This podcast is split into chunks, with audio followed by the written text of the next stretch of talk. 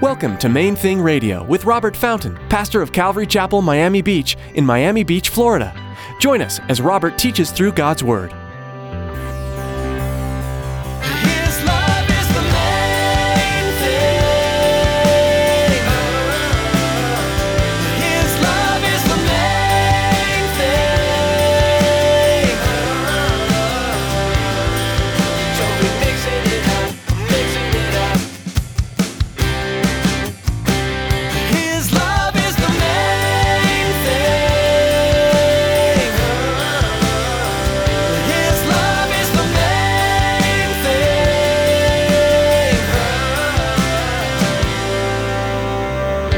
He never takes his eyes off of you. Psalm 139, David wrote about it. God is always attentive to what's going on in your life. There have been moments in my life where I felt like I was completely alone. You know what I'm saying? I'm sure some of you felt the same way.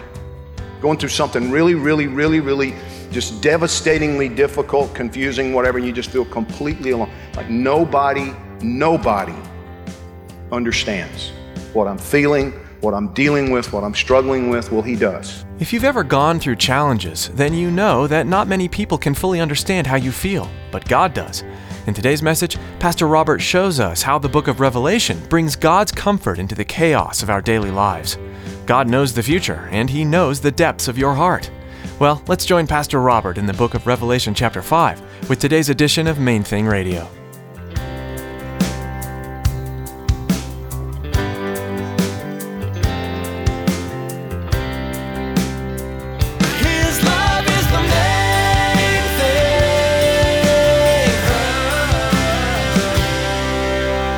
So He's giving them life, He's living within them. The Bible tells us in Ephesians chapter 2, He's building us together. All Christians throughout history are being built together into one dwelling place for the Spirit of God. And what He's talking about here, the, the fullness of the Spirit sent out into the earth. And He uses the number seven to communicate that fullness of the Holy Spirit. 150 here, a thousand over here, six over here, 18 over here, but the fullness of His Spirit, one dwelling place, scattered throughout His creation. Seven eyes. It's so interesting to me that, that He uses eyes in this case as the image, that fullness of wisdom, fullness of knowledge, fullness of, of awareness. You know, we're told in the Bible that the one who watches over us never slumbers, he never sleeps. He never takes his eyes off of you. Psalm 139, David wrote about it.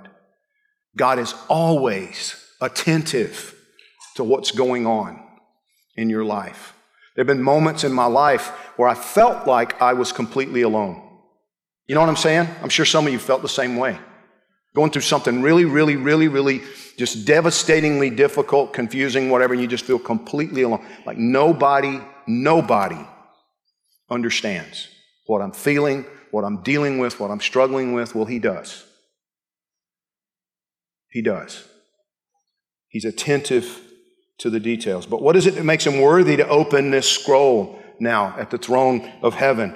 Verse 8 of Revelation chapter 5 tells us now when He had taken the scroll, the four living creatures and the 24 elders fell down before the Lamb. Now, let me back up because some of you haven't been with us. Remember these four living creatures. We discussed as we studied this earlier that these are angelic beings that are there in the throne room of heaven. The 24 elders, we think, are representative of the church throughout history, throughout the, you know, throughout the history of, of, of mankind, those who have loved God and worshiped Him throughout human history. These are the, the elders of those who love the Lord. They fell down before the Lamb, each having a harp and golden bowls full of incense, which are the prayers of the saints. And they sang a new song saying, You are worthy to take the scroll and to open its seals, for you were slain and have redeemed us to God by your blood. Out of every tribe and tongue and people and nation have made us kings and priests to our God, and we shall reign on the earth. The reason that he is proclaimed worthy, the reason that he is said to have prevailed to open the scroll is that he was slain. And that's a significant thing because remember, we're talking about the King of Kings, the Lord of Lords, the, the one who, who said to Peter, Put your sword away. I don't need you protecting me. Don't you understand? I could call the angels down and put a stop to this in a heartbeat. All he had to do was simply to think the word enough. And all of human history would have come to a conclusion before the first nail was ever driven through his body. But because he did not do that, because, as the Bible tells us, for the joy that was set before him, he endured the cross. Because he willingly sacrificed himself to buy us back for God from sin and death and destruction and misery. Because of that, he's worthy. He has redeemed us to God by his blood out of every tribe and every tongue and every people and every nation. And he has made us kings and priests to our God, and we shall reign on the earth. That's a literal statement. We'll talk more about that as we continue our studies in the book of Revelation.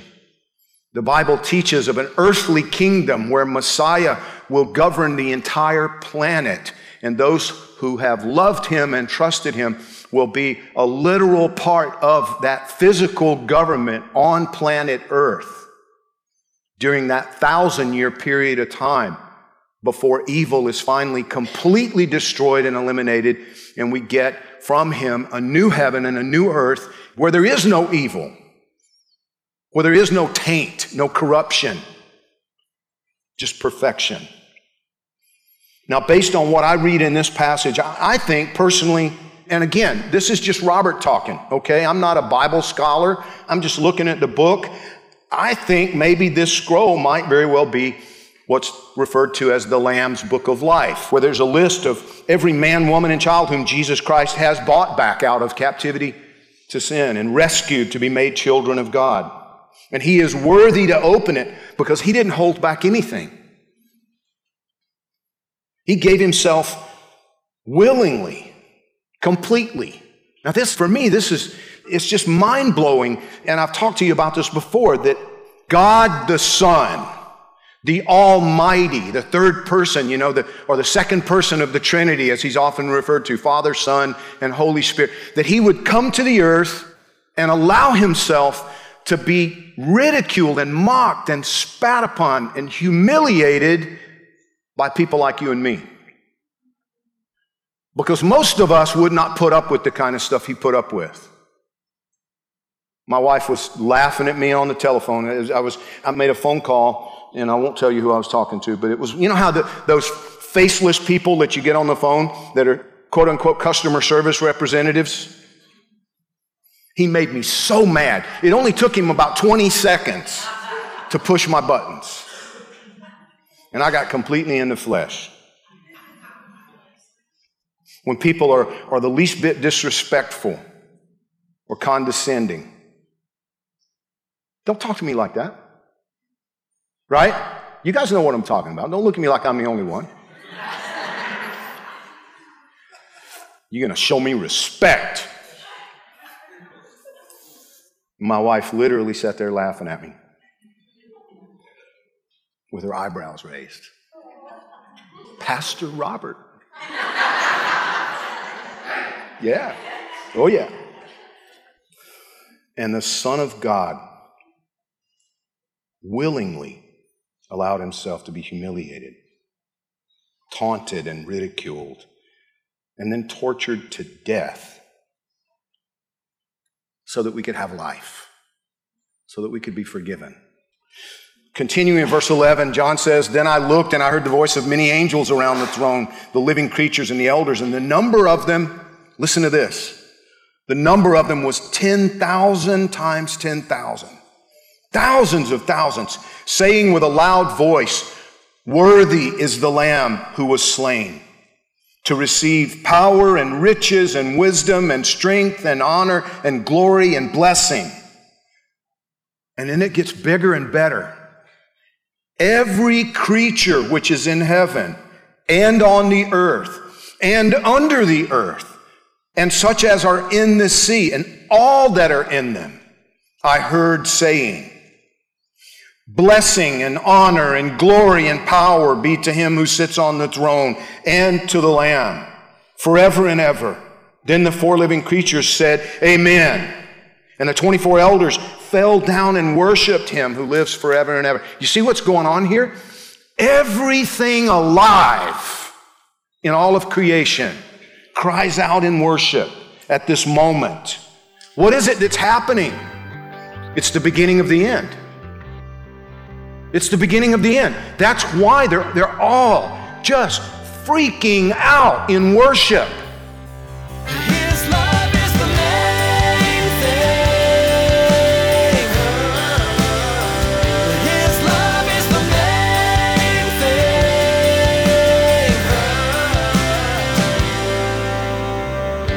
Thing. We are so glad you joined us for today's edition of Main Thing Radio. Pastor Robert will be back with another message from God's Word soon. But in the meantime, we'd like to invite you to peruse our website, mainthingradio.com. Right now, we'd like to take a minute to tell you how you can support the ministry of Main Thing Radio. God has been using Main Thing Radio as a powerful tool to reach people with the gospel, and He has given us a vision to expand our ministry and reach this earthly mission field with His message of hope and forgiveness. But just as with any ministry, there are significant costs involved in producing professional quality radio broadcasts. Would you prayerfully consider partnering with us in our continuing ministry here at Main Thing Radio? With a gift of $15 or more, we'll send you a copy of The Jesus Style by Gayle Erwin. Used as a textbook in many seminaries, the Jesus Style shows how the example of Jesus is one after which each Christian should model their own life. This inspiring book is yours as our way of saying thank you for your devotion to Main Thing Radio. For more information or to contribute, please visit mainthingradio.com and click Donate at the top of the page. From all of us at Main Thing Radio, we want to say thank you for joining us for today's message. Be sure to tune in again right here on Main Thing Radio.